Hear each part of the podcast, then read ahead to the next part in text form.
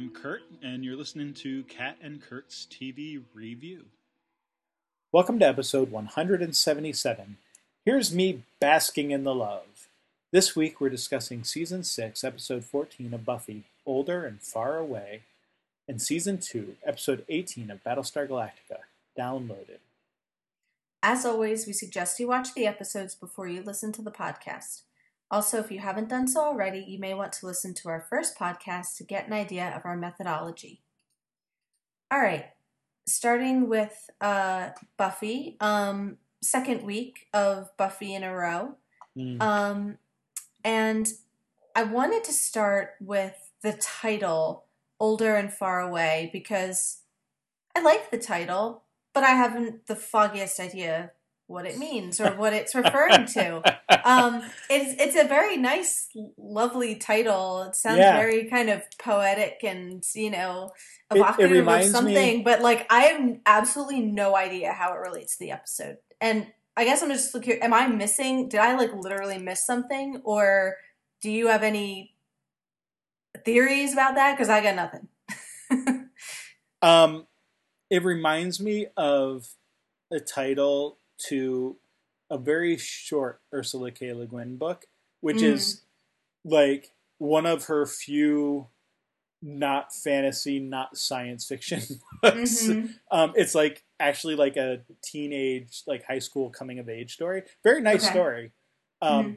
called "Very Far Away from Anywhere Else." But yeah, like same Mm. kind of thing. Where like it, the title, like I don't like I've read it a couple times and I don't have any idea really what it Yeah. stands for. And maybe that's just me, like being Right. ignorant and not properly applying all of my English literature training to it. But Right. anyway. Right. um, yeah, I'm kind of with you. And like even while I was reading it, like I always want to add like another syllable to far. Like I like I, I would want to say Mm. like older and farther away or something like Okay. that. You know, like but it's that's not it. And I don't I don't know that I have a good answer. Or like I would say the older, so it's a Buffy birthday episode. Like Mhm. so another year older. Um and far away, like that's how Dawn feels. Alone, far away Mhm. from everyone, like everyone always goes away. Mhm.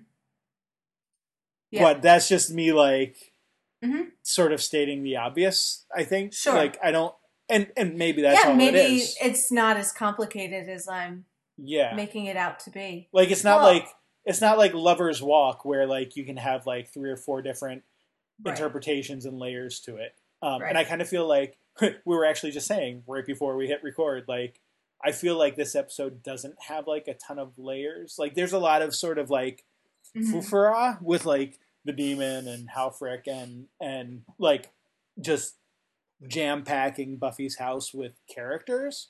Mhm. But I I like I feel like even that's a lot of just like you can sort of wave a lot of that away and there's some you know there's some stuff with Dawn and there's some stuff with Willow and Tara and you know Yeah. you know we'll want to comment on a few things here and there but like Mhm. I don't know that like it's a terribly complicated episode and like Mm-hmm. important in the sense of like we need to unpack a lot of stuff that goes on or you know whatever Yeah. like Right. like there's Right. definitely important stuff going on but not like Right. yeah once more with feeling where like we need to like analyze lyrics and talk Right, about like right. all the different relationships and Right. that kind of thing Yeah. Um well, I want to start with Dawn and but you reminded me of something with the title there that like maybe there is some kind of um overlap there in the in the character development because um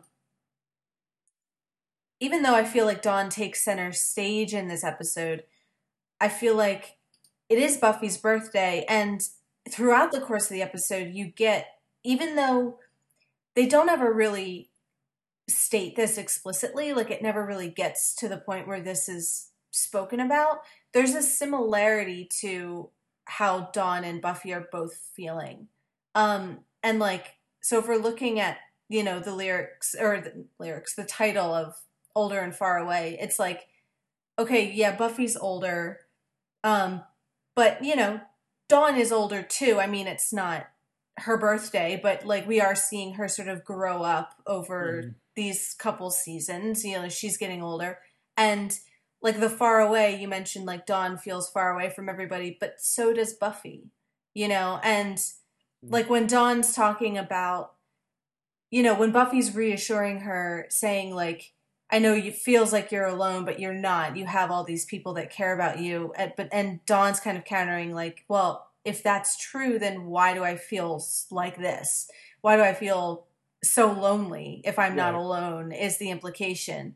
And that's exactly how that's the space that Buffy's been in for this season too, is feeling Sure. disconnected from her life and from her friends and everything that feels sort of things that used to feel sort of stable and reliable she suddenly feels disconnected from that um you know and i think if they were to confront buffy about these things they would say the same thing like they'd say to her why are you acting so aloof you're not alone and she would say okay why do i feel this way then um which is kind of exactly what she said to Tara in the last episode of like, if nothing's wrong with me, why do I feel like this? Why do I do these things? Why do I, you know, why am I having this relationship with Spike? Why can't I just be normal if everything is normal?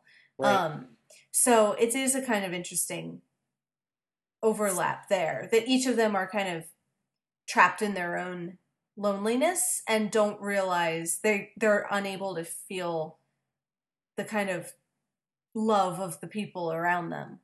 Hmm. Um and so maybe they're both kind of older and farther away like and maybe that's part of like the growing up of you know it can feel the more you kind of go into your adulthood and you're not dependent on your parents or whoever it was that used to take care of you that kind of feeling of i guess isolation and that you're in charge of yourself and you know have to sort of look out for yourself or you know whatever um Sure. so All sounds good to me.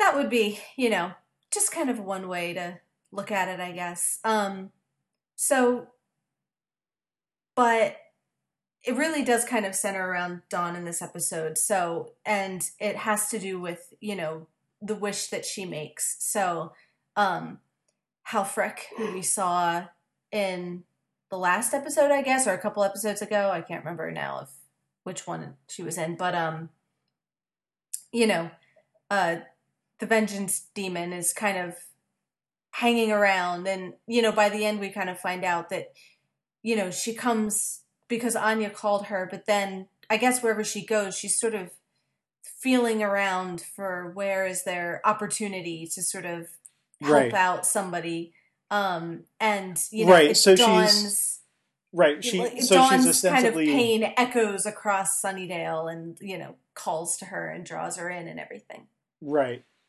Right. She's uh, ostensibly there for the upcoming wedding, right which we don't we haven't been told like when that's going to be, right? Like no um, no, I don't think we'd really know. Like, is it is it a month from now? Is it a year from now? I right. We just sort really of know. hear Anya dropping hints about planning and Right. you know all this stuff. For but so yeah, like so she's sticking around and taking care of some business while she's there, which is interesting because like she apparently can just sort of appear and disappear wherever, right? So like if you can Mhm. do that, then why do you need to be like in Sunnydale in order to take care of that business? Like couldn't you just pop in and out right, whenever you needed to? But right, um right, right. Well, and like I, th- my impression is like, yeah, she's not hanging around for the wedding. Like, she can come back for the wedding, but then it's like, well, while I'm here, let me just, you know, Right. wander around the neighborhood and see,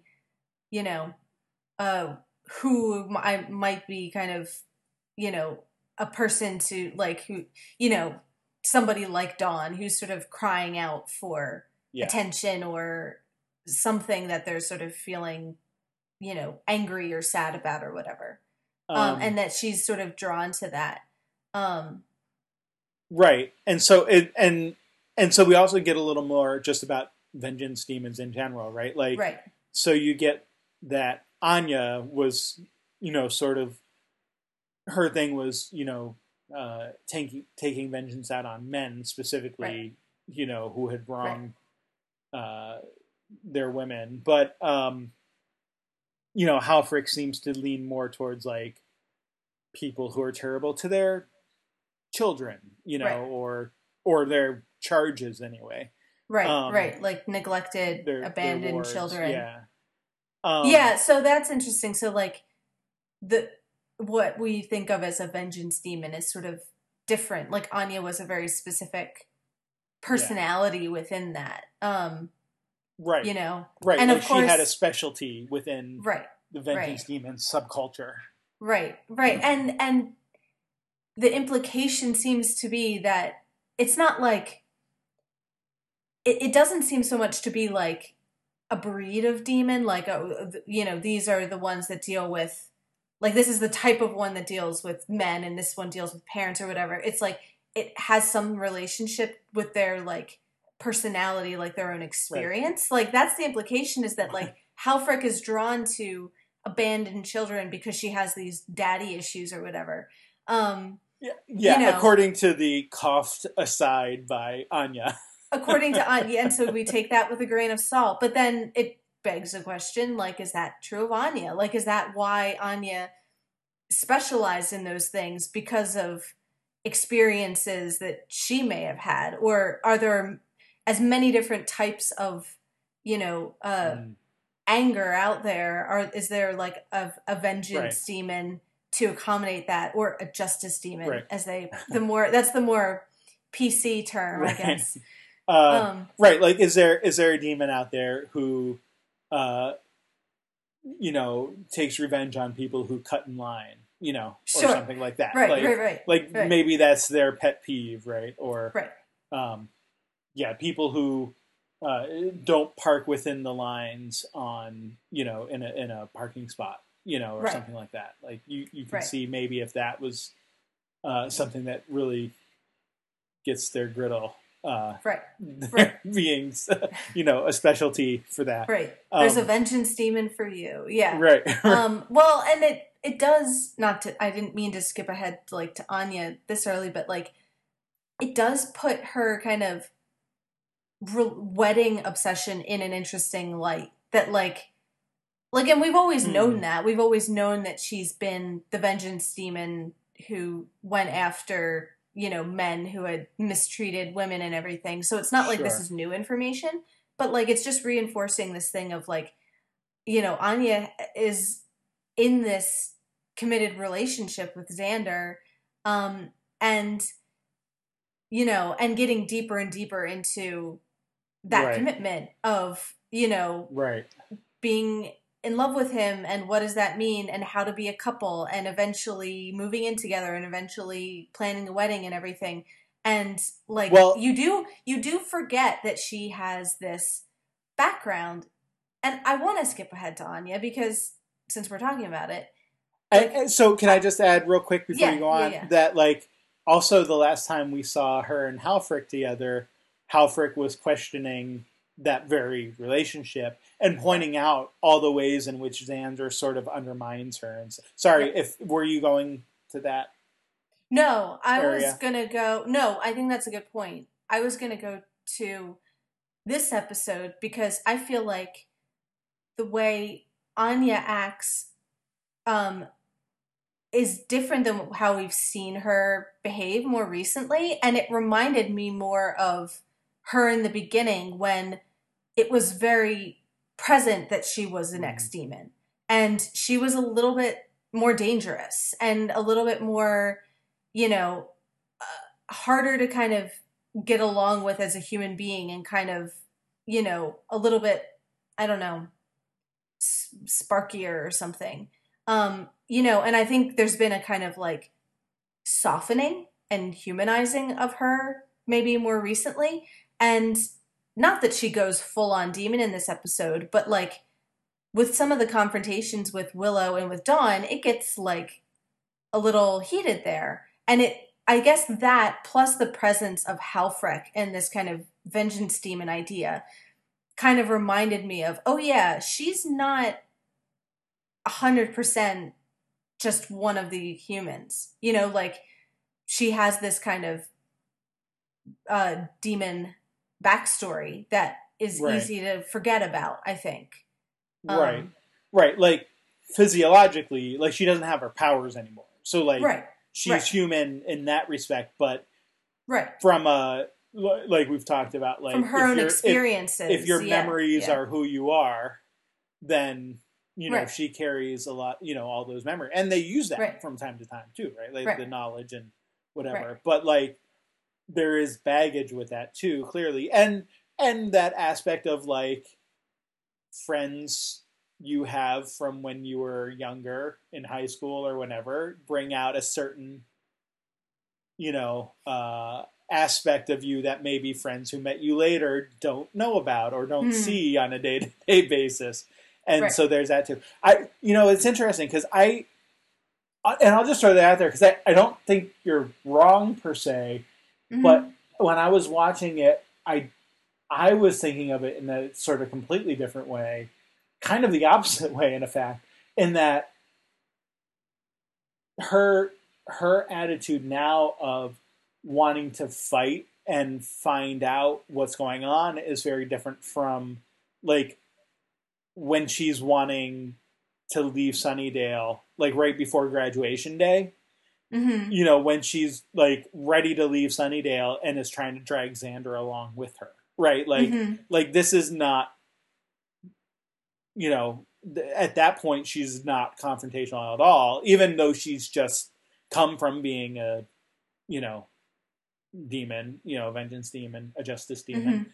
uh like there she's like let's get out of town and like now i mean yes like she wants to escape the house but she wants to do it by like she's like why aren't we doing anything like Right. like we should be figuring out what's going on and trying to fix it you know so that they can get out of the house yes but like right, right. very different sort of attitude i i felt like that was a different Mhm. sort of attitude than um the early anya episodes um but Right. i don't i don't necessarily i like i do see what you're saying too like kind of like there is that sense in in like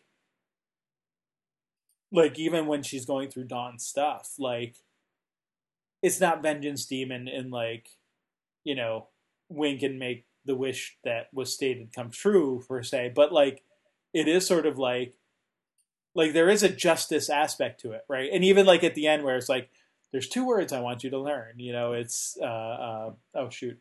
Uh, I forget what the phrase is, right? Oh, punitive damages Punitive like- damages. like yeah, you know like that's a justice term right like that's what Right. happens in court when you're found you know guilty or or or in civil court where you're found you know to be at fault of you know Mhm. whatever and so um there is sort of that vengeance demony aspect to it uh in in a way um so yeah and uh so since we're talking about Halfrek, Mhm. uh, we should talk about this her and Spike moment. Then we don't have to deal with it later. so there's a moment, a somewhat uh, famous or infamous, I don't know, however you want to look at it, moment in uh, this episode um, that sort of resonates. So Spike walks in when Halfrek Mhm. is like you know like after she appears or whatever, and uh, or after she like gets back up and is sort of getting ready to explain what's going on, and uh,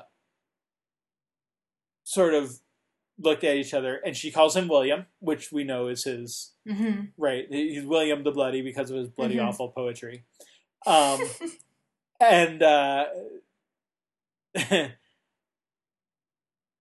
he's like, "Whoa, wait, what?" And then Buffy asks, "Wait, do you know each other?" And they both sort of deny it, yeah. but they do know each other. And so, yes.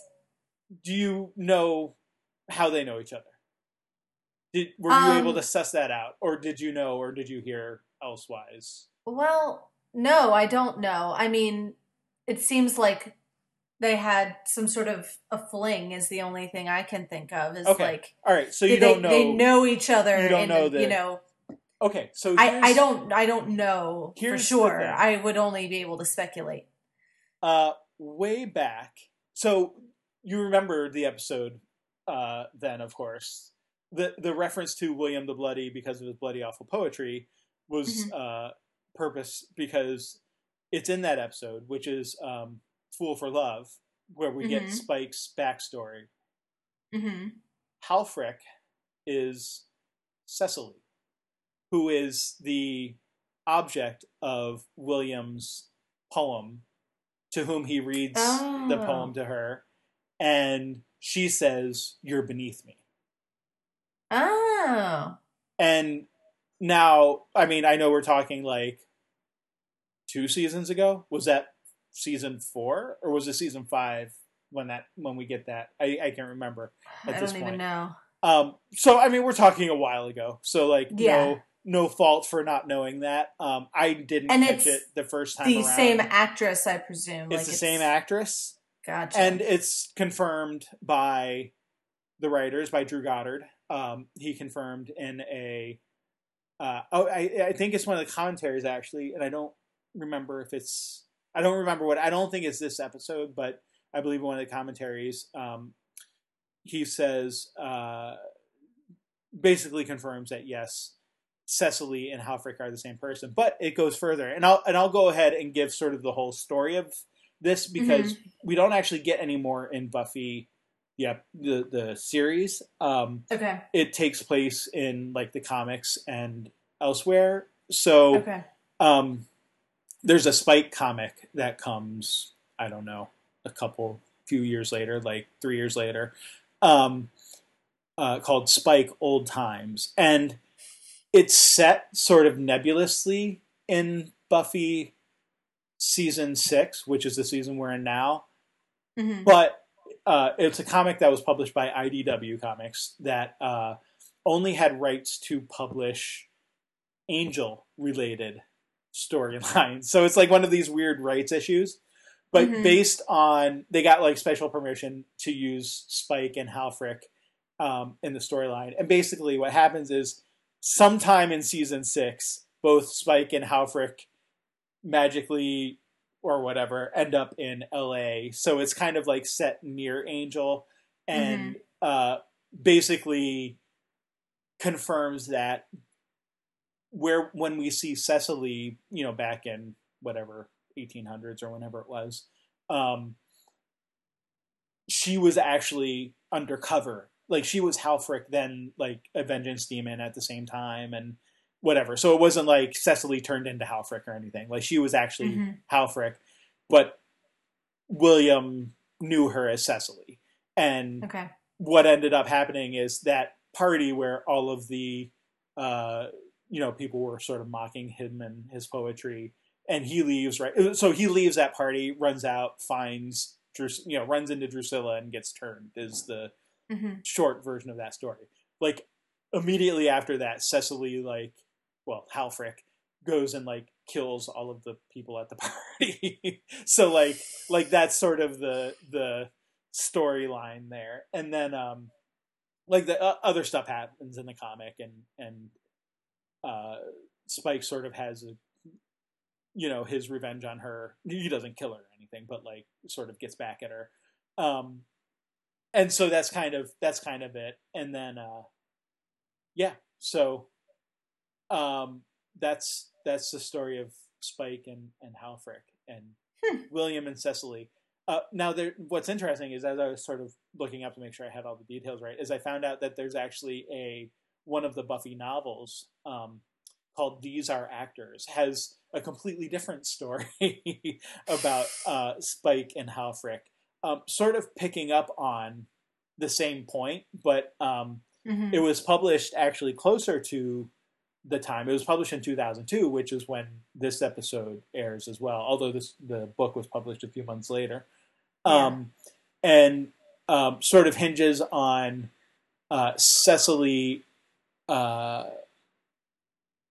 sorry, not Halfrek, but uh, Spike and Cecily, William and Cecily, uh, Cecily actually being turned into a vampire as well. Or actually, she's not turned. She's sorry. I'm I'm like rereading the description here. I got it wrong. She's not turned. She's um, uh, Spike as a vampire bites Cecily because she turns him down, but she doesn't turn.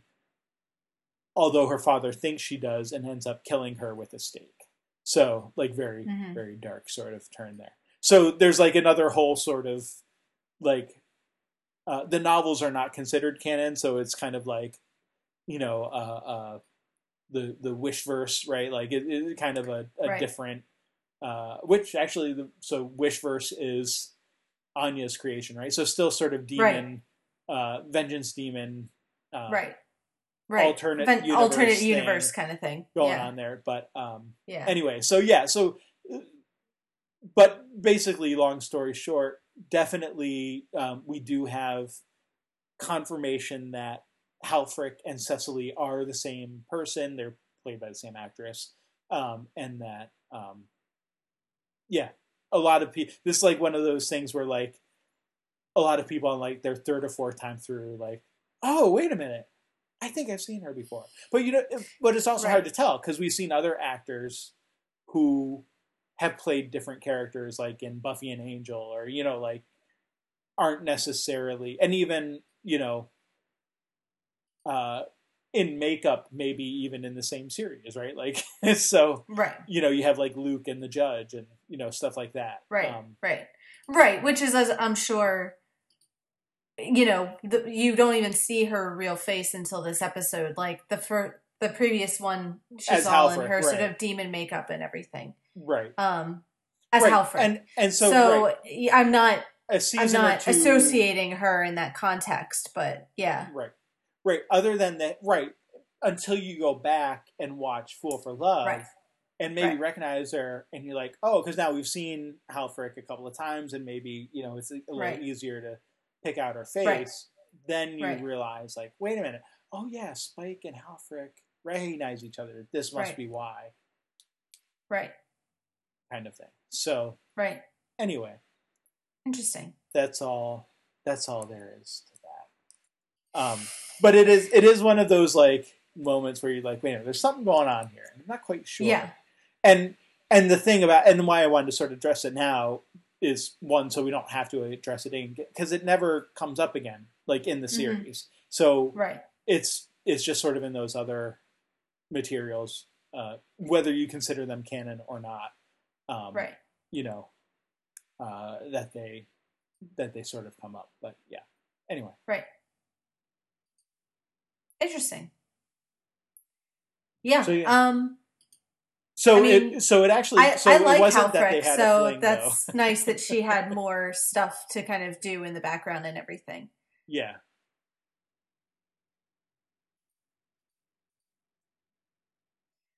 So I feel like we kind of went all over our plan. um Yeah. and kind of okay, so we kind of skipped ahead to talking about the like, you know, the, the wish itself and everything and all of that. Um so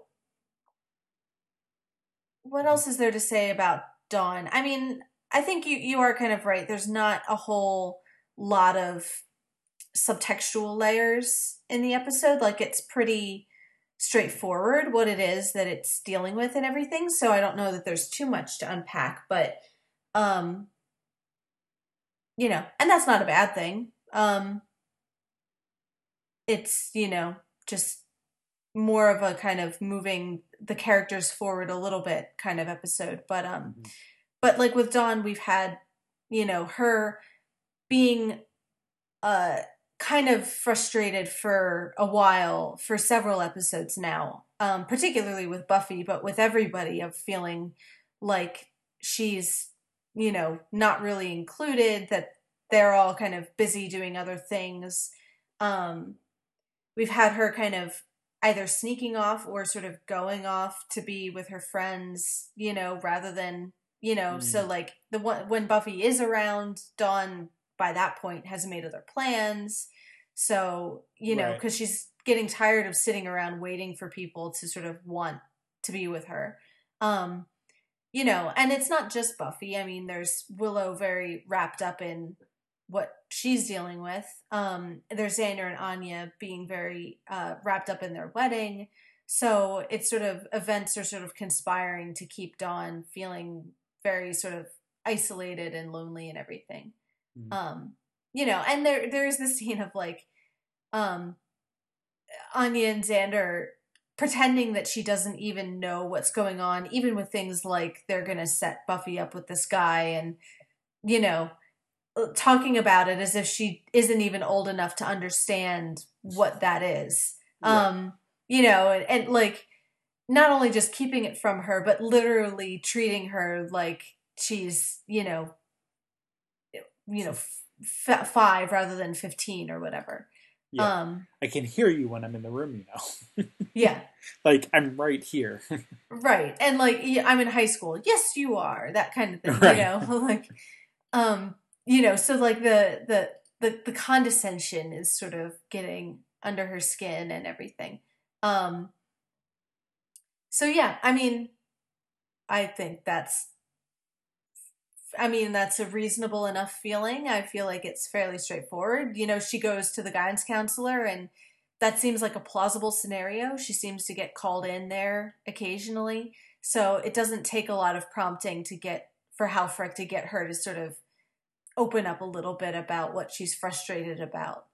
Um, you know, Yeah. and it's it's not like she doesn't wish bad things on people. It's a kind of innocent, you know, well, I wish things were this way instead of the way they are. Um, you know, but of course it kind of spirals out of control and everything. Um Yeah. And sort of like with with Willow where when you know, when Willow went cold turkey and then there was Buffy went invisible, and then everybody like accused Willow of being oh, it must have been Willow like messing around with magic Mm. when she shouldn't have been. They kind of all do the same thing to Dawn here of like, you know, uh, well, there's a spell that's gone wrong that you know addresses your complaint, so clearly you did this, and they all kind of round on her and accuse her and everything. Um. Yeah. Well, and So, so, yeah.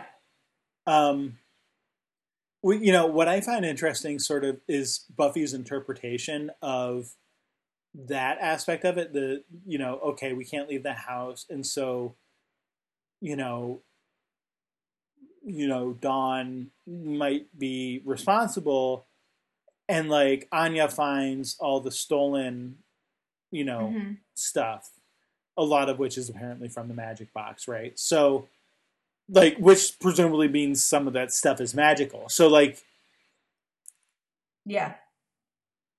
but Buffy sort of excuses or tries to make an excuse for um, Dawn, saying like, "Oh, you know, it's not her fault. She like wished whatever." But like at the same time, she's sort of ignoring the uh, uh, kleptomania aspect of it. Like, it's Mhm. not like okay, like you can't leave the house, but that doesn't mean that like she didn't still like steal the leather Right. jacket she just gave you for her for your birthday. Like Right. like those two things don't necessarily go hand in hand. Right. but like right. Buffy's trying to trying to like sort of give that excuse where like, oh, well, she's not really like like she's not really a thief or whatever because like there's this magic thing going on. But like they have two totally different causes.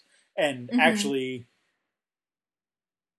I mean, may, well, maybe the root cause is the same for each of them, but they're not like like one of you know the magic didn't cause the stealing or vice versa. Like they both have a separate route to Dawn being lonely, and she's lonely, so she's Right. going out and pushing the boundaries of seeing what she can get away with.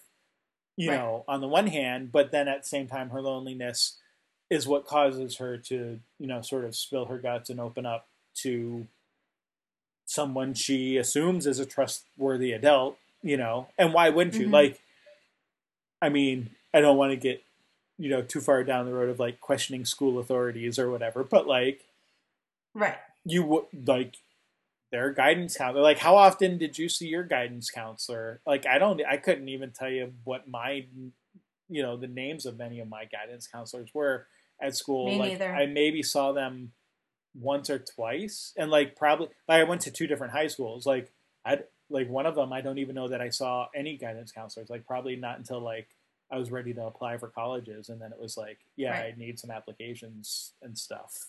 Like, Right. Right. I don't even know that I ever like sat down and had a heart to heart with like a guidance counselor, Right. um, in my school. You know, so Right. you know, I could, I could see why Dawn wouldn't necessarily like. She would just assume like, yeah, this isn't someone I've seen before, but so what? Like, wh- why would I? Right. Why would you expect to have seen them before? Right. Right. Well, and on the flip side of that too, even if she has seen guidance counselors before, in a way that makes them more trustworthy of like, well, her mom has died and she's been Right. struggling with that and like my guess is that she's in and out of the guidance counselor all the time and has learned that they're supposed to be these trustworthy authorities who are there to sort of you know it's like like i said it's very plausible that a guidance counselor calls her down says hey what's going on? Why don't we Mhm. talk a little bit about how you're feeling? Like that seems like a perfectly like ex, you know something you'd expect during like you know her time at school and everything. So it Right. makes Halfrek like that much more sort of trustworthy just by implication. Um so yeah um yeah and i mean the other thing anya says too is is the thing about how can how can we trust you if you're doing this kind of stuff? And it's like you know for dawn that's part of it too of she wants to be treated like an adult and to be included and to be treated with respect and all these things. Um but she's still in that kind of acting out phase of her teenage years you know of um you know when when i'm not treated like the adult that i feel like i am Yeah. i'll go out and Well, steal a bunch of stuff and you know so and there's the catch 22 there of you have to earn the trust not just sort of expect it the you know the other aspect too is in the early you know we've talked about how Dawn's at the age now of where Buffy was when the series started, Mhm. and you had the same things with Buffy and Joyce of Buffy sneaking out and right. getting caught, and you know like Joyce having to sort of put her foot down in that respect of right. like hey you can't you know if you want trust then you need to earn it and that sort of thing too. So it's right. you know a similar type of thing going on there. It would be the difference being in the power dynamic of then Buffy was a Slayer and sort of had a good reason for sneaking out, and and not that Joyce was wrong, like she's still the mother and you know has a valid point of you know like you can't just sneak out and you need to earn trust, but here Dawn doesn't have that hmm I'm the Slayer thing. And I think, you know, that's part of what what we're seeing too is is even like even last season where Dawn wasn't the key anymore, but like she was still sort of important as Mhm. or like I mean I guess she was the key, but like she's in human form and like didn't have and still doesn't have any powers or anything. And so like hmm but like she was wanted, she was desired, right, by this like god hmm goddess, you know, person who uh Yeah. you know, had all these minions and people fight. and like now it's like going from that to being completely ignored and like hmm having no purpose or whatever beyond just being a normal human teenage person right who already is like normal human teenage people are already moody and feel Right, right. alone and all of that. So that on top of your sister being like a superhero and yeah previously having had all this attention as like this super powerful energy source like that's got to do some damage too just as far as like psychological damage i mean like just as far as yeah like like she's literally a nobody in that respect like just insofar Yeah. as everybody's a nobody like if that Right. makes any sense like she's just a normal person and buffy's still the slayer but now buffy's the one sort of you know taking care of her you know so it's a Mhm. different a different dynamic i guess than even buffy before but still kind of playing out the same types of things you know and in that respect and earning respect and all of that Right. And getting back to that desire of Buffy's to be just the normal person, which has been there since the beginning. So now Sure. it's further amplified by the fact that each of them inevitably thinks the other one just has it made, you know? right And so, like, and that only even more so since Dawn isn't like, you know, the key to the world being fought over by gods kind of thing. Like, like you said, like now she really is the ordinary person, you know, fully the ordinary person. And so she and Buffy are kind of similar in their feelings, but kind of looking at each other on opposite sides of the fence and everything yeah um and but each feeling isolated by that and probably imagining that like if i were where you are i would appreciate it and i wouldn't feel this way Right. anymore and you don't know how good you have it and that kind of thing um Yeah.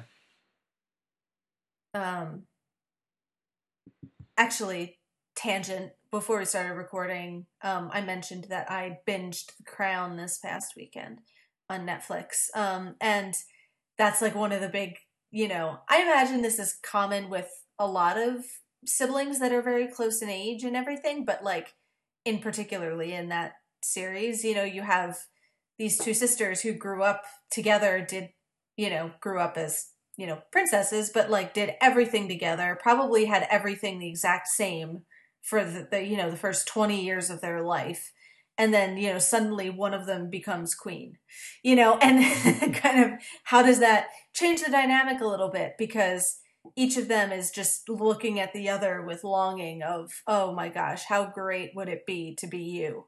Um you know and neither of them can really fully understand what the other one is going through and each of them probably has it really good in some ways and really crappy in others so um you know that's a hard kind of divide to sort of you know overcome and everything. Yeah. Um so yeah um so we talked a bit about buffy and kind of how she's feeling the same way as dawn even though it's for different reasons. Um and i mean i don't think there's too much more to go into you know the fact that it's her birthday so her bad things always happen on her birthday like spike points out that maybe we should just skip it you know next year. Right. Um rather than have like inevitable d- disaster and everything.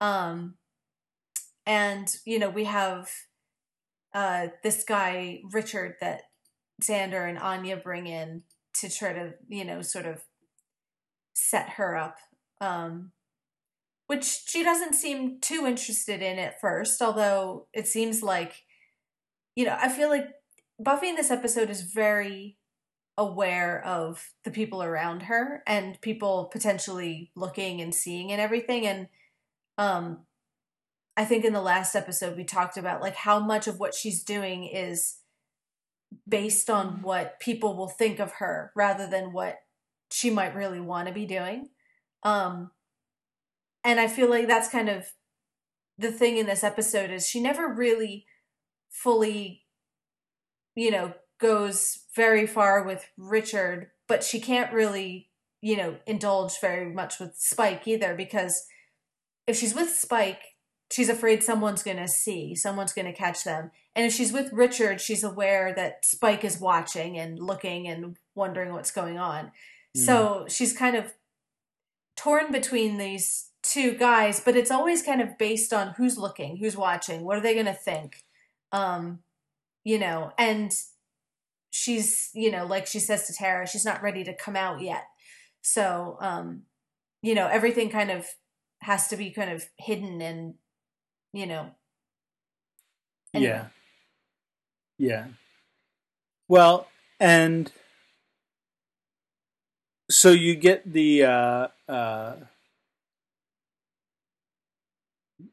you can sort of liken Richard maybe to Scott. Remember Scott Hope, her mm-hmm. her boyfriend from way back uh, season two, I guess. Vaguely. Um, yeah, well, that's the thing. Is like he's just this ago, sort yeah. of like sweet guy who, right. you know, Buffy was kind of nice. Um, right. Right. You know, but uh, didn't really, or it might even been season three, I guess, because I think it was after Angel, the whole Angel stuff, right? So, um, right. but yeah, like I mean, he he just is kind of like there, whatever, but then it doesn't really pan out, and so. Mm-hmm. You know, there's there's not much more to it than just yeah, he seemed like a nice guy, and that's right. It. Um, right so well, and I mean, of the guys she's really been with in any sort of long or meaningful kind of way, it really has been, you know, Angel and Spike, you know, yeah. vampires, and Riley, who, while not a vampire, had this whole other double life as, sure. you know, a, a fighter for, you know, good and, you know, demon researcher and all that kind of thing and military guy and all that. So it is kind of there is a sense of there not being a ton of potential with just a nice normal person like like Scott Hope or like this guy. Um not that she gets to know him that well, but you know. That's kind of the sense is that like there needs to be more uh I don't know, overlap with this kind of other life that she leads. Yeah. Um which he starts to even figure out just in like the course of this episode, right? It's like right. we're trapped in a house by some unseen force. Who knows what you know she's doing in there and I have to tell you, I don't think that's a skin condition. Skin like condition. He, yeah. he's starting to see through the right. Uh, uh, you know, sort of the mental block that most Sunnyvale, Sunnydale people have. Mm-hmm. Um, mm-hmm. Sunnyvale, where I, I don't know where that came from. Anyway, um, well, and yeah. So speaking of the other demon, so they they have a few other random guests. So there's you know Buffy's, um, you know, work friend Sophie. Sophie, um, yeah. Uh, and um, who would rather be trapped in a house than go back to her shift at the Doublemeat. Um, and and Clem is the the this like weird, loose, flabby skinned demon who like gambled for kittens. But he seems like a nice enough guy. Yeah. Kitten, kitten gambling aside, you know, he kind of comes like, and hangs out and then says "nice party" and he leaves. And, like he's just pretty harmless. And you don't know that he does anything, you know, bad to those kittens. No, we don't really know much about him at all. Um, no. no. I mean it's funny that Spike brings him along, but um, yeah, everyone's got a plus one this week, right? Right. Um, except for I guess Tara, she doesn't bring anyone, but right. Like, well, Buffy kind of has plus two. I guess is the birthday person she gets to bring. Uh, Sophie, I'm imagining, is the other plus one. Oh, um, yeah. So I guess, right. I guess I was just thinking of Tara as a regular invited guest, like right. not as a plus one.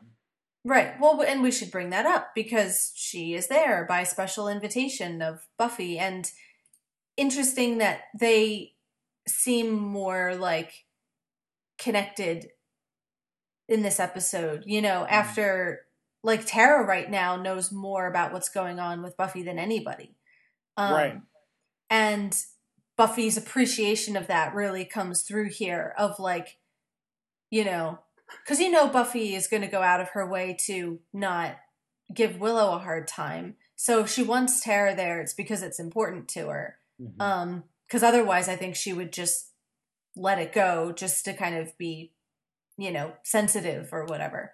Um, but like the fact that she specifically invites Tara and like kind of abandons her when it gets awkward, but like greets her warmly and you know, um, so they're kind of connecting in a way that I don't think we've seen them really like one on one kind of have that real understanding before.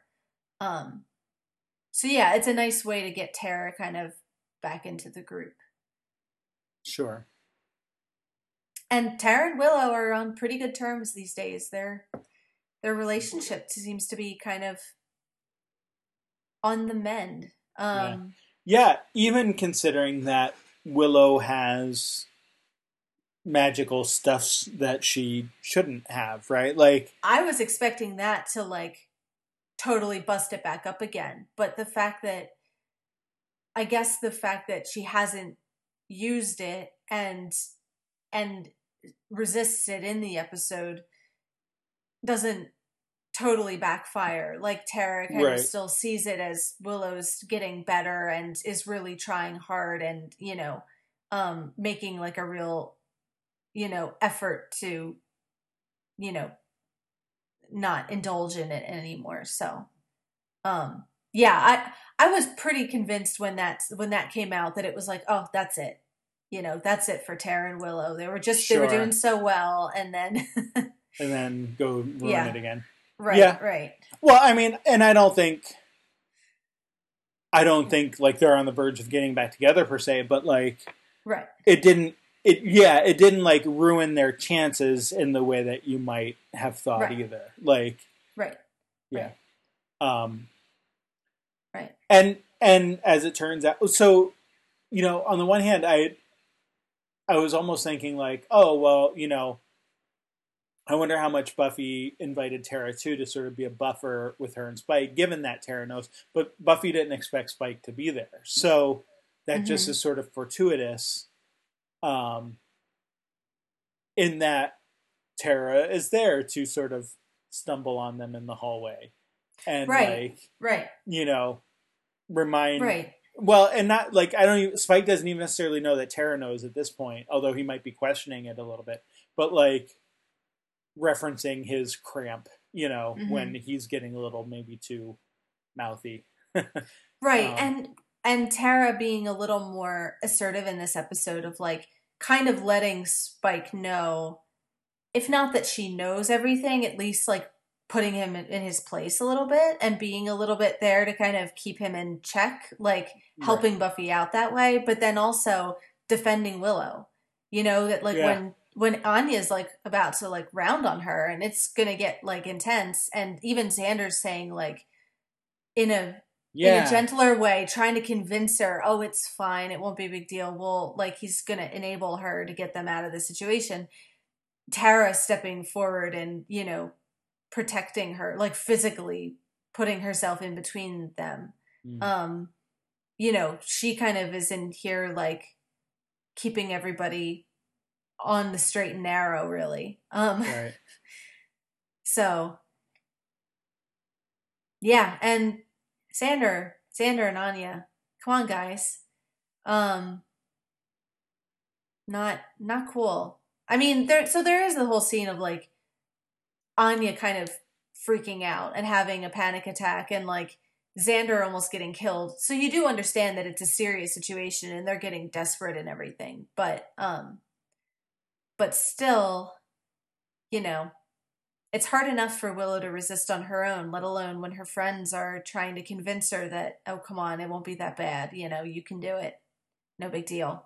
Yeah, yeah, and I mean Xander is a little surprising in that moment because you would Mhm. expect him to be maybe a little more on Willow's side hmm uh, and protective of her. Um, hmm but yeah, He's not.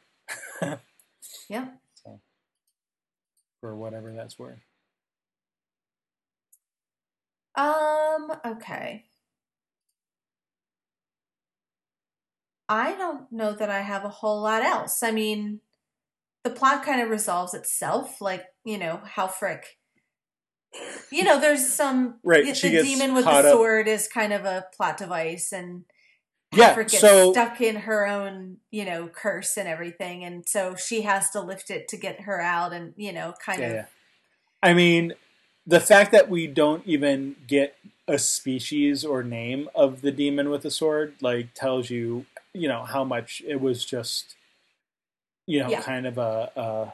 Well, I think on the one hand, it's sort of meant to be initially kind of. It, so he's he's Chekhov's demon, right? Like we see him right at the beginning, and then we don't see him again until like Tara's doing her spell in like the Yeah. third act, you know, of you know trying to find out why they can't leave, Mhm. and then like sort of inadvertently reveals the demon. So right. or whatever, you know, however that plays out. And and like there's no explanation of like the sword or his disappearing or his bit like we just it's just he's purely there to be something that Buffy fights and kind of distract you from the problem of getting out of the Right. house or Right. whatever. But Right. Yeah. And making being trapped more dangerous. That like it's Right, not right, right. just that we're stuck in here, but we're stuck in here with a demon with a sword who's trying to kill us and everything. Um and kind of distract you a little bit, like you said, from a little bit of a red herring from Halfrek of like, you know, you could kind of, you know, Yeah. you know, if you're not really paying a, a super amount of attention, you could kind of think that, like they do, that this demon and the sword is something to do with why they're stuck there, and it's like, well, no, it's just a coincidence, but, Right. um, you know, it could- distracts them from the real sort of culprit for the situation. um Um, Yeah, and right, so you know, and Buffy takes care, like she kills the demon, breaks the sword, like it's done, it's done and over Mhm. with, sort of whatever. Um, there's something else I was gonna say, and now I can't remember what it was. So I guess it wasn't that important. Um, but yeah, I don't have anything else. I guess at this point. So let's move on to uh, BSG. yeah. So uh, downloaded.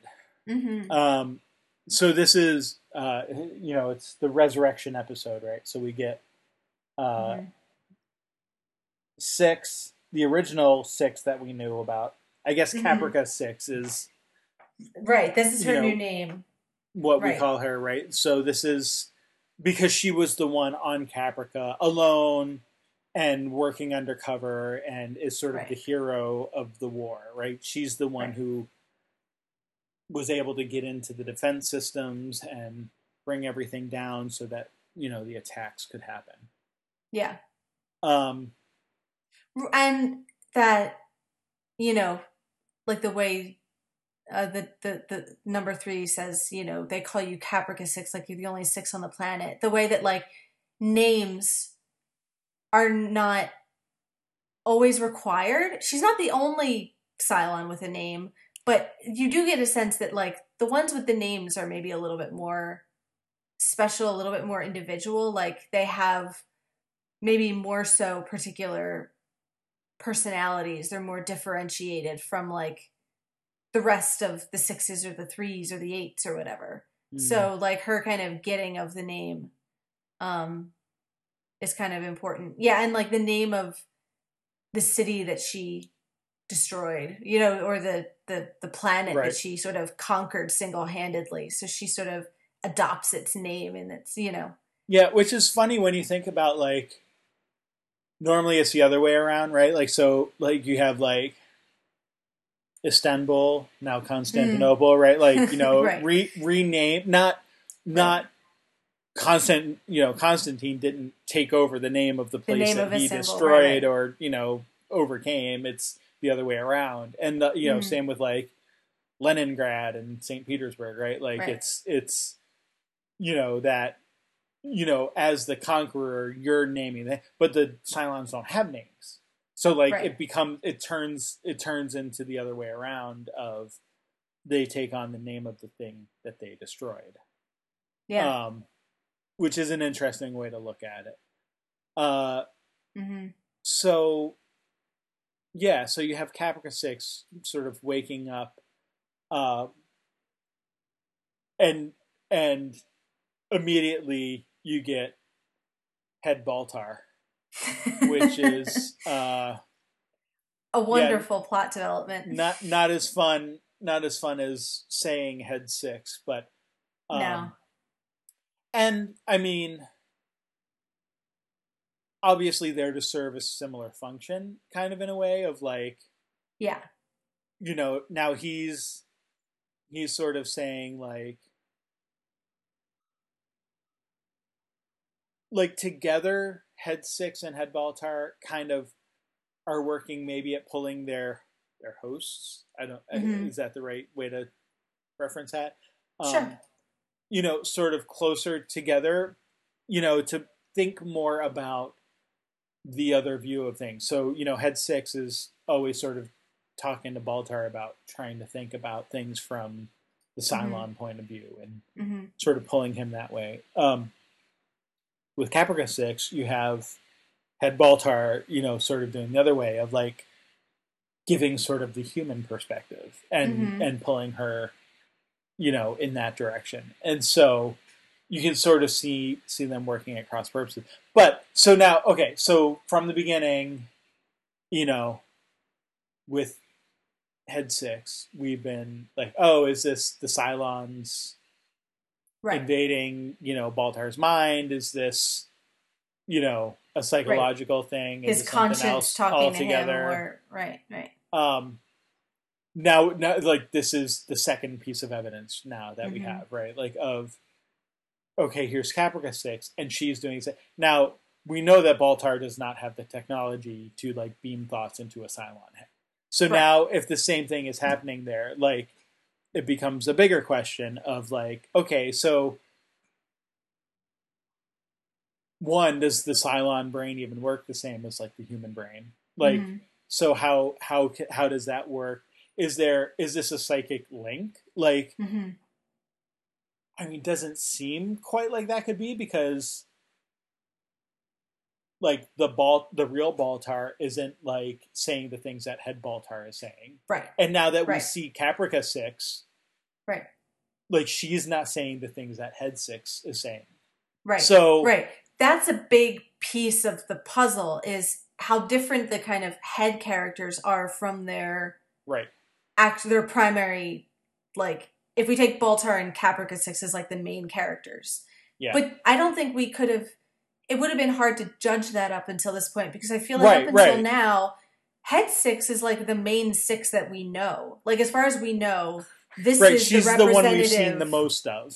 this is the representative number six. And then we see Caprica six, and she's kind of not totally a different character. Like she still kind of, you know, says, you know, like pays lip service to her, you know, belief in God and all these kinds of things. But it's not with that kind of same conviction that, you know, or the kind of, you know, danger that Head Six of and like then when you see Head Baltar, who is completely different than we know Baltar is. Like he is smooth and together and purposed in all the ways that Baltar is like completely scattered and weak and you know like you know and so you kind of get the the picture of oh these the primary characters are more kind of flawed and doubting and self-doubting and these head characters sort of follow them around and bully them to you know into looking at things a different way or getting them to do things that they wouldn't normally do Yeah. um Sure. And and I mean there's also the comparison of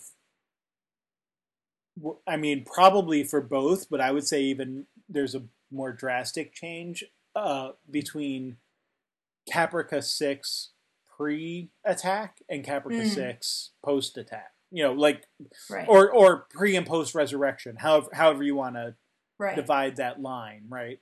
right. Um, and it seems to me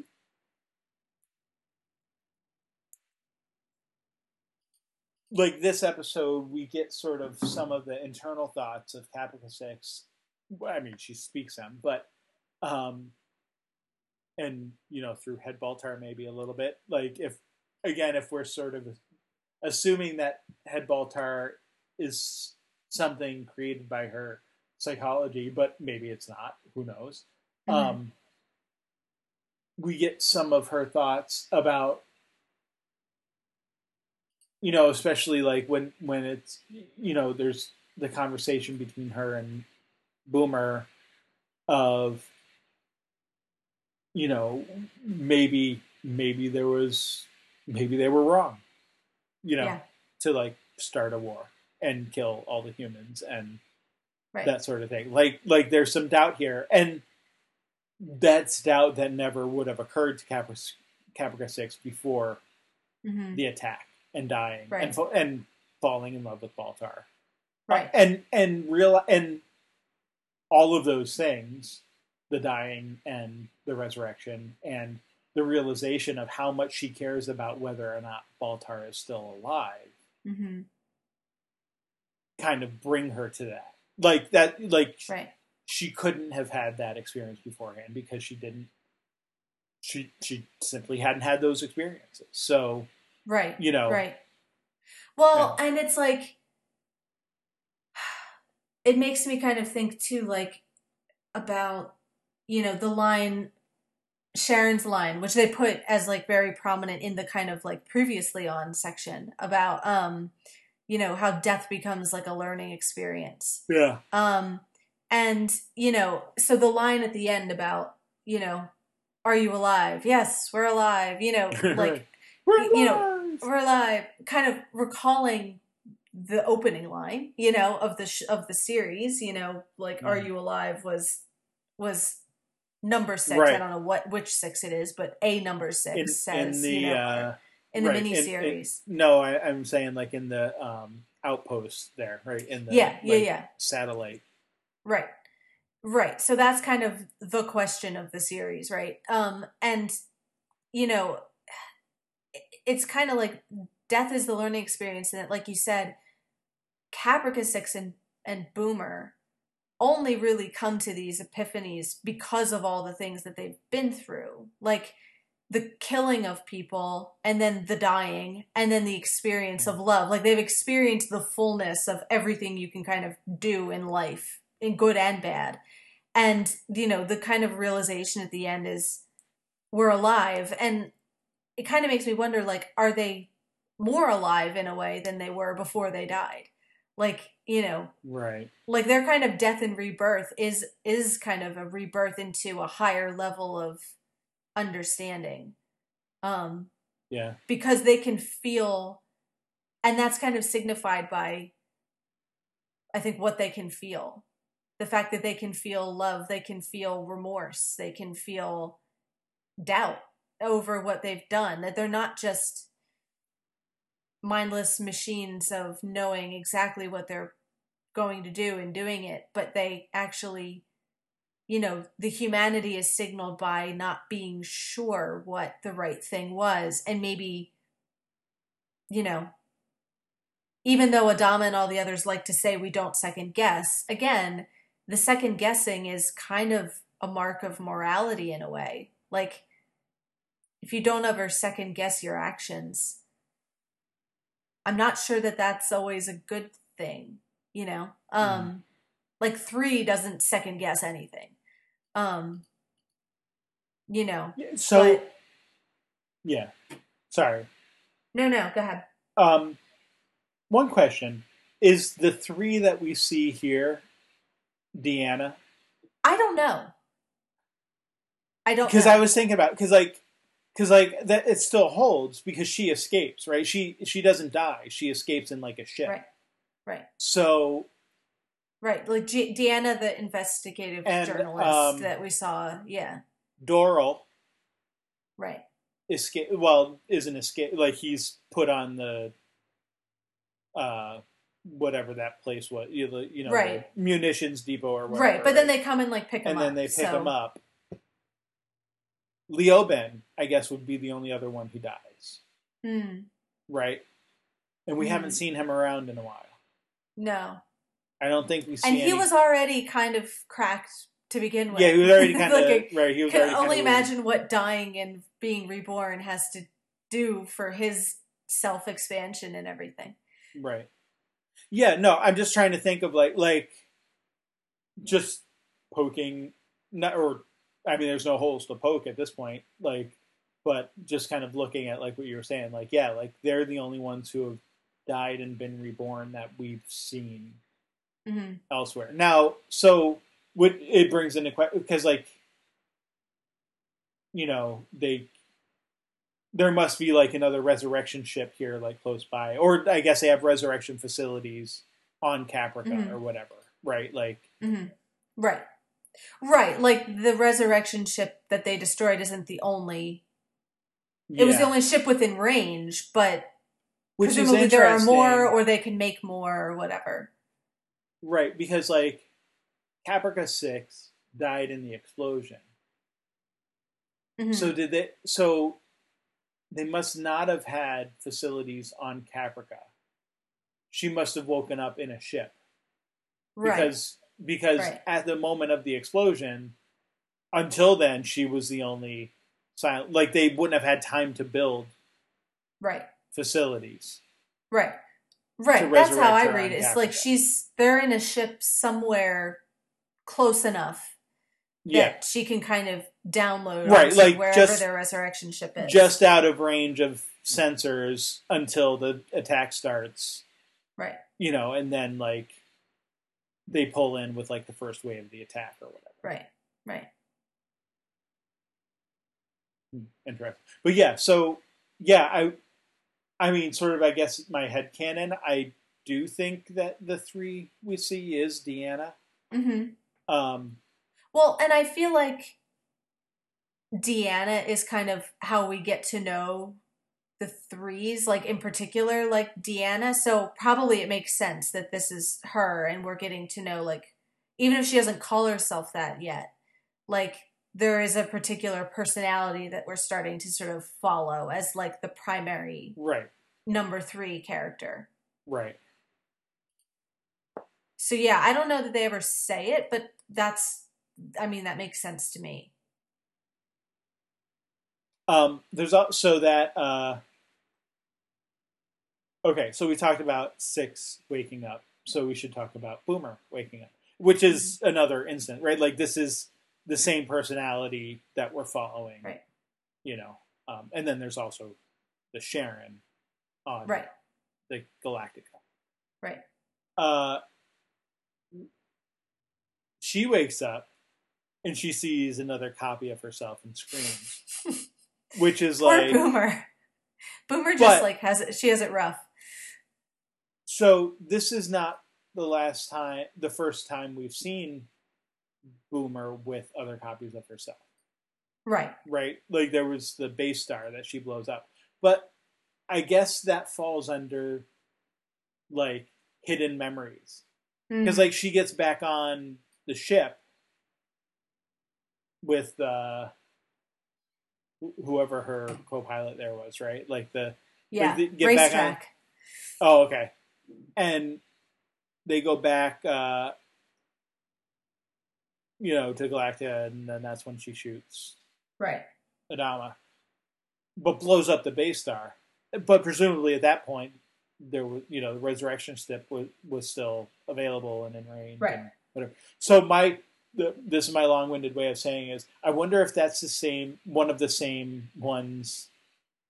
You know, again, like this is totally headcanon because there's no way to verify. But like Yeah. in my own head, like that's got to be like one of the same Cylons who like Right. said hi to her. right. on, you know, well, like, didn't they say like, we we love, love you, you. on the Yeah, yeah, ship? yeah. Right. It's like probably the same one who's like Yeah. following her around, Yeah. trying to make her feel better. we still love Uh, you. Oh, Like yeah. very, you know, Well, sort of, it's uh, yeah, it's the contrast between the sweetness of that line and like the horror of her reaction of like, you know, that is the most you know, disturbing thing she's ever seen. it's like Lenny loves you, you know. Yeah, right. Now let me give you a hug.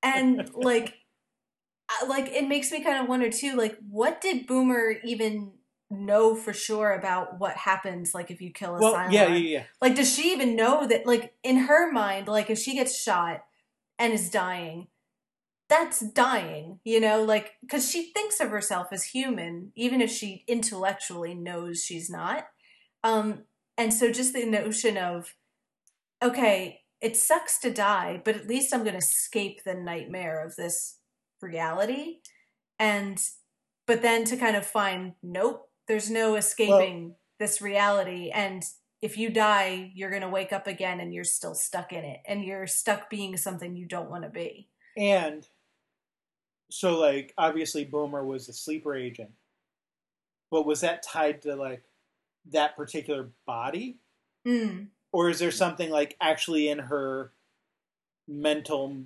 consciousness makeup right that has it in it? So, like, does she suddenly remember? Oh, this is why I woke up that one time all wet. right Like, right right like I the actually full was the one understanding who- of what she's been Yeah. through yeah yeah, I remember now putting the bomb in the water tanks, like right that kind of thing, or or not. Like, what? I don't know that we get an answer to that ever, but like, hmm yeah, like, is it like did they like inhibit the body somehow so that like now that she's in a new body, like those inhibitions aren't there, and maybe that's why she's acting so weird and whatever compared to everything else. right Um, or if the in- inhibitions are still there, are those the things that are making her act more human because she's inhibited? right I don't know. I mean, I could sort of see an argument for either of those things, hmm but just sort of questions that I wonder. yeah I don't know that Well, and, like, them. like Caprica 6 becoming more, like you said, head Baltar and her experiences leading her to be more sympathetic towards the human point of view. Um, but with Boomer, it's like she doesn't really need a head Baltar. She has that already. You know, like she's already completely in sympathy with the human beings Yeah. because from her point of view, she is one of them. Right. And even if she's done terrible things, she doesn't need anyone to tell her how bad they were, you know, and like she's kind of got that she covered. already has a moral compass. Right, right. Yeah. So, and she even says, like, you know, I shot this man who I loved, right? Like, you know, and and like, you know, talks about loving the people that she was with, and and, um, yeah, I don't know. I just, I guess, uh, just saying like like it, for her it's not pretend like she it wasn't like Mhm. D'Anna where she was undercover or or Mhm. Doral right hmm where you know they're undercover but know what's going on Right. um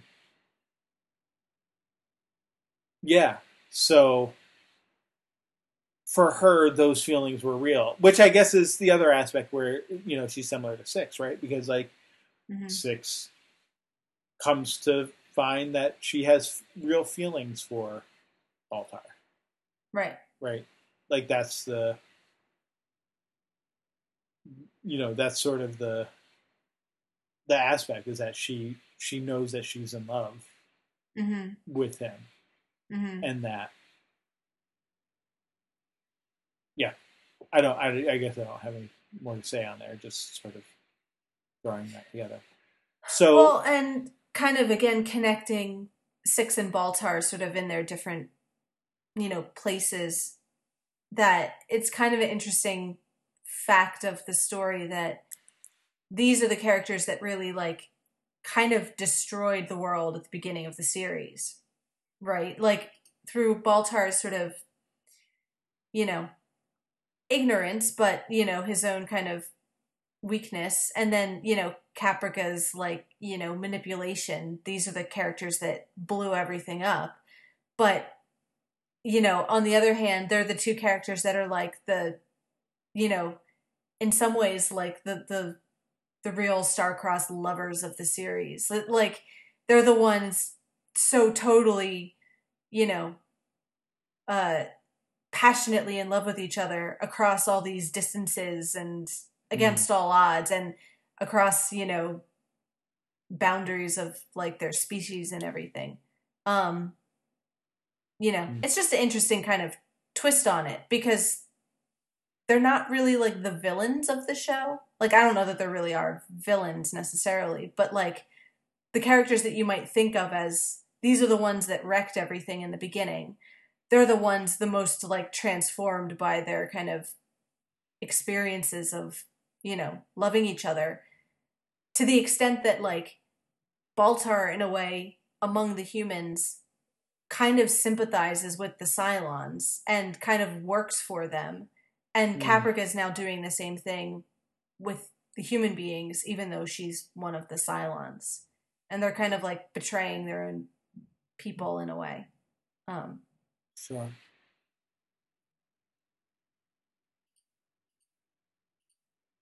So yeah, so okay, uh, to wrap up some of the Caprica stuff, then.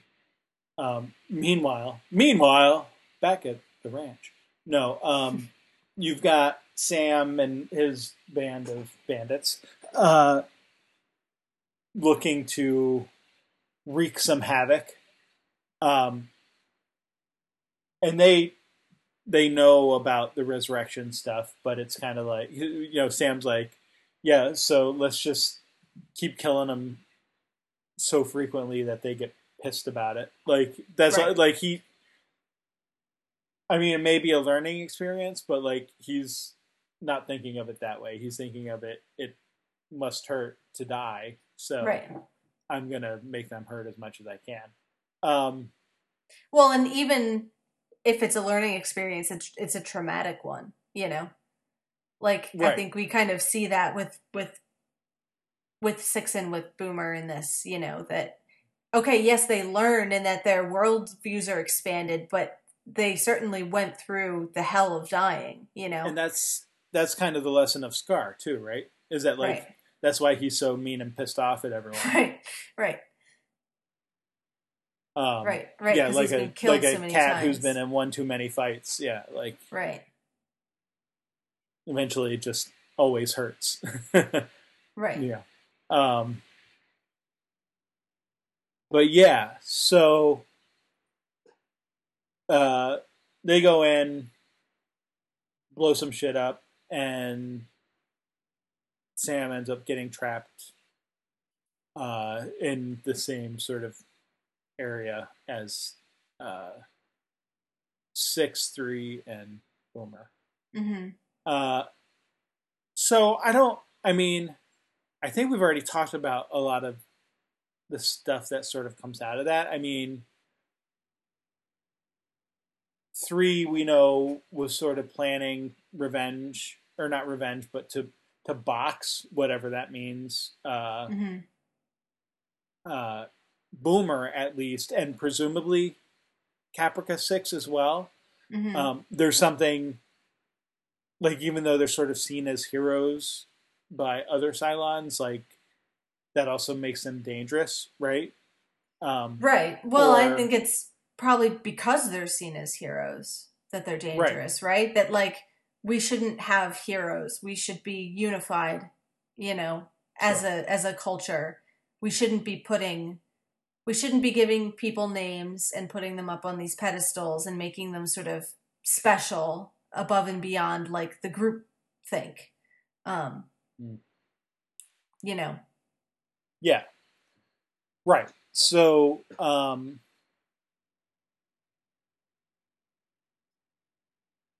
three slash D'Anna wants to kill sam immediately but uh they sort of stop him right? And uh, convince her not to, or yeah, they stop her and convince her not to. Um, stuff is said.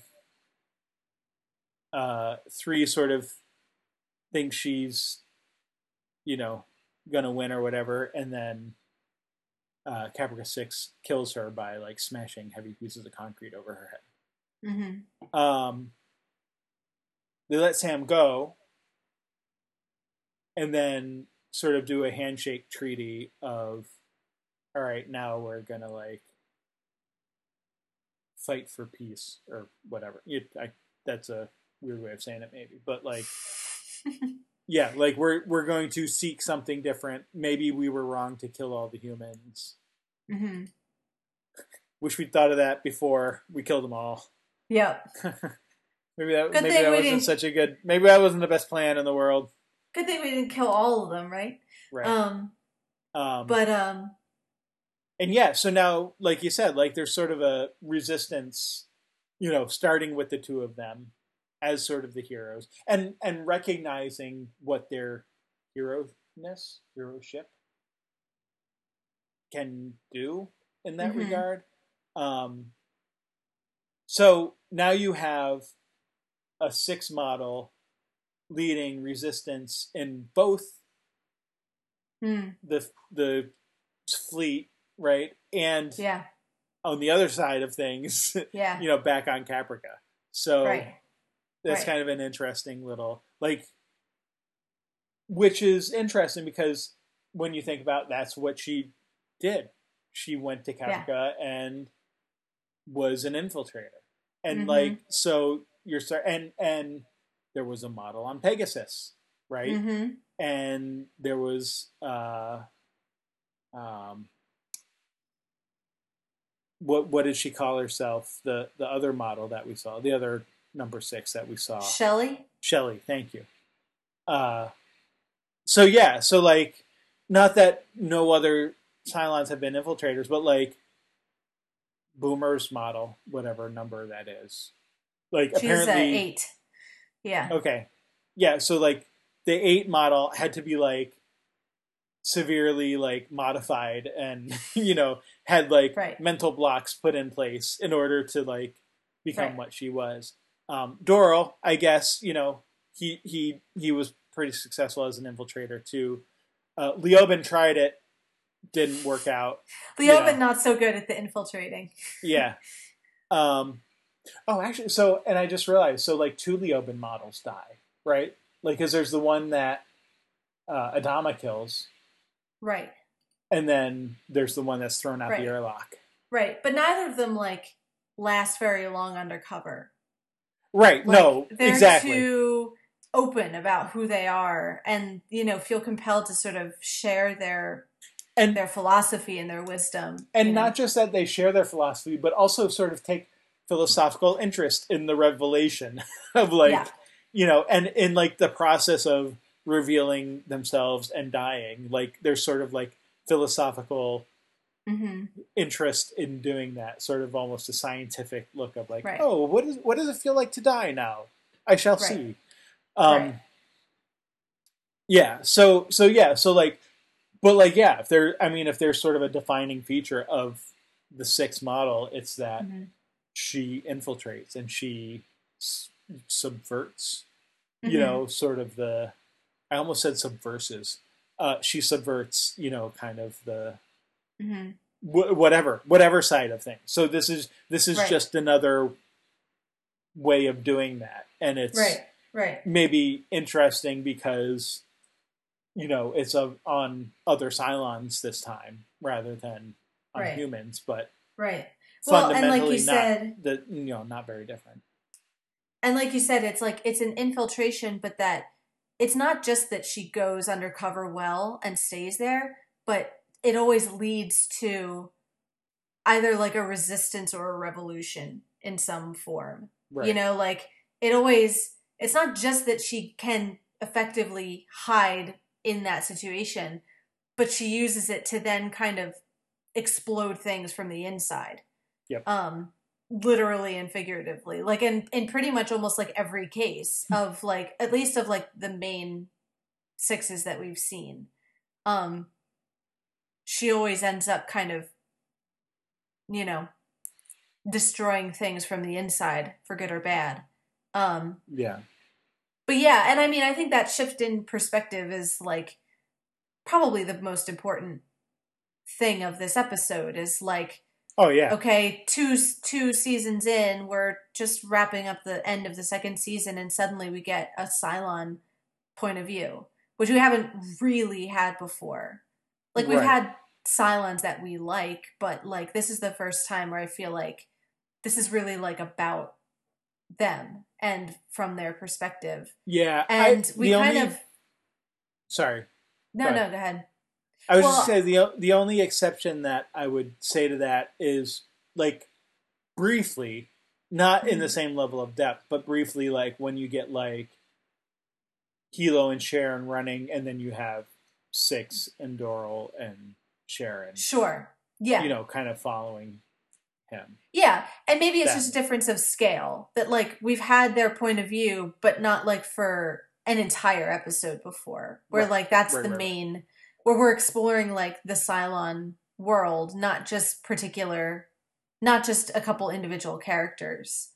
Um, and then I think it's interesting that we see them kind of just as, you know, not the same as the humans, but like that they too are not in total unity about what the right thing to be doing is and that you have like this now Sure. subversive element of you know of cylons which you know caprica and boomer are going to start to lead of you know maybe we should rethink our actions and be more sympathetic and turn ourselves around so no longer are they just the kind of unified faceless bad guy but Mhm. now they kind of have individuality you know and are starting to kind of become more complex than what Right. we've seen Yeah. Yeah. All right. So we should probably talk a little bit about the Galactica stuff. I don't know that we need to spend a ton of time on it. It's pretty straightforward. mm-hmm. Uh, Sharon goes into labor like early, prematurely. Apparently, she's hemorrhaging and um, delivers Hera. Mm-hmm. Um, sort of initially, they think everything's good, right? Mhm. Like you see like Helo and like the little hand and Mm-hmm. you know all that. Um, then Roslin has a conference and sort of is like talking about like I mean it's kind of funny because like she's kind of hinting at things. Mm-hmm. but then like Baltar calls her out on it and she's like if I was going to throw a child out in airlock I would just say it. But she's not. Like that's the thing. Right. like that's the irritating thing is like you're not just saying what you want to do. You're you're just Right. sort of hinting at stuff. So right right. like I can feel well like there's not very off there's not many points in the series where I can say like I understand how Baltar's feeling. But in that moment I do. Like right. like I do feel like I I can share some of his frustration there. Yeah. Um so yeah and and you well get and you and get Roslin and to jump in oh, really sorry. quick too. Just just to follow up on that really quick that like consistently for all his flaws that is very often Baltar's point of view is like the one person in the room who might actually be thinking about the Cylon point of view you know? And like you Right. know like consistently he is the one fighting for this baby you know? Now that's because head six is like threatening him if he doesn't. Right. But still like it I will make you throw yourself against the wall. Yeah. Right.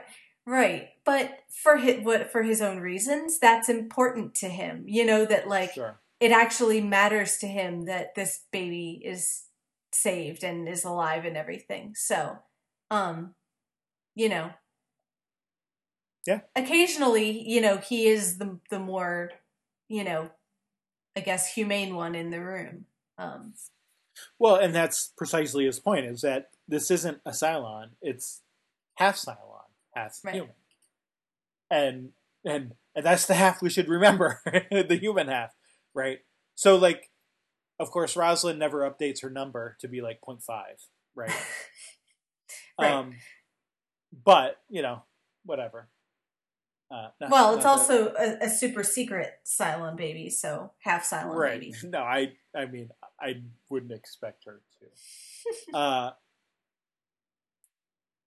yeah. So right. So they're talking about sort of like oh oh oh what can we do with the Cylon child? Like what are all the things? What are all the possibilities that All the us? options, yeah. yeah. Um, ultimately, they settle on the plan of um, at what turns out to be the plan. We, you know, they sort of it's the slow reveal, right? Of we sort of think that because Cottle doesn't like it and whatever that Mhm. like maybe what they're going to put her to death or you know who knows what. Um, they settle on a plan instead of having someone who recently lost a child, lost a pregnancy, uh, adopting Hera, hmm um, who turns out to be well. And then I, I mean, presumably they just like swap babies, so like dead baby for live baby, Right, right. um, and you know, sort of try to fool Helo and Sharon with the dead baby. Um, hmm Sharon's not fooled, not even like for a second. Helo, Helo sort of is, Yeah, like maybe doesn't want to believe it, but is kind right. of like oh, okay and accepts it. Um, and that might just Well, be and- military, yeah. like you know, Yeah. acceptance of what your you know whatever Right. superior officers are telling you. Well, and Sharon's more predisposed to be suspicious of, you know, humanity in general, but specifically like Adama and Roslin of like, you know, Sure, and and it, I mean, she is fooled, just not in the way they want her to be. She does think the baby's dead. It's just that she, you know, Right. uh, then she tries to that they- kill Cottle. Right. She thinks that they killed her. You know, she doesn't guess Yeah. the full truth, I guess, is, you know. Whereas, like you said, Fair enough. Helo, much more willing to accept what he's been told. And I think probably more implicitly believes in Adama's truthfulness than, you know. Whereas, like, Sharon's used to being Yeah, feared and despised and hated. And so, you know, that's kind of if they don't trust her, she doesn't really trust them. Um, right. So, um, yeah, I mean, I don't know that I have much more to talk about with that. Like, it, it I feel like it's a setup clearly uh, for Mhm. future stuff, but there's not really much to much to say about it beyond that, unless unless you have anything more. um, no, not really. One little thing that kind of jumped out to me was um, the fact that Helo or the chief goes with Helo to scatter the ashes, Mm, um, which is kind of a long way from where they started. Um, you know, Sure. of kind of ready to beat each other up over over Sharon. Um, but now there's this kind of friendship between them, um, which is kind of interesting to see. yeah, So, yeah, and then yeah, Hera is uh, you know, alive but hidden within the fleet. Um unknown to most people, even unknown to Baltar, you know, which I think is interesting that they include him in the conference but not in the decision.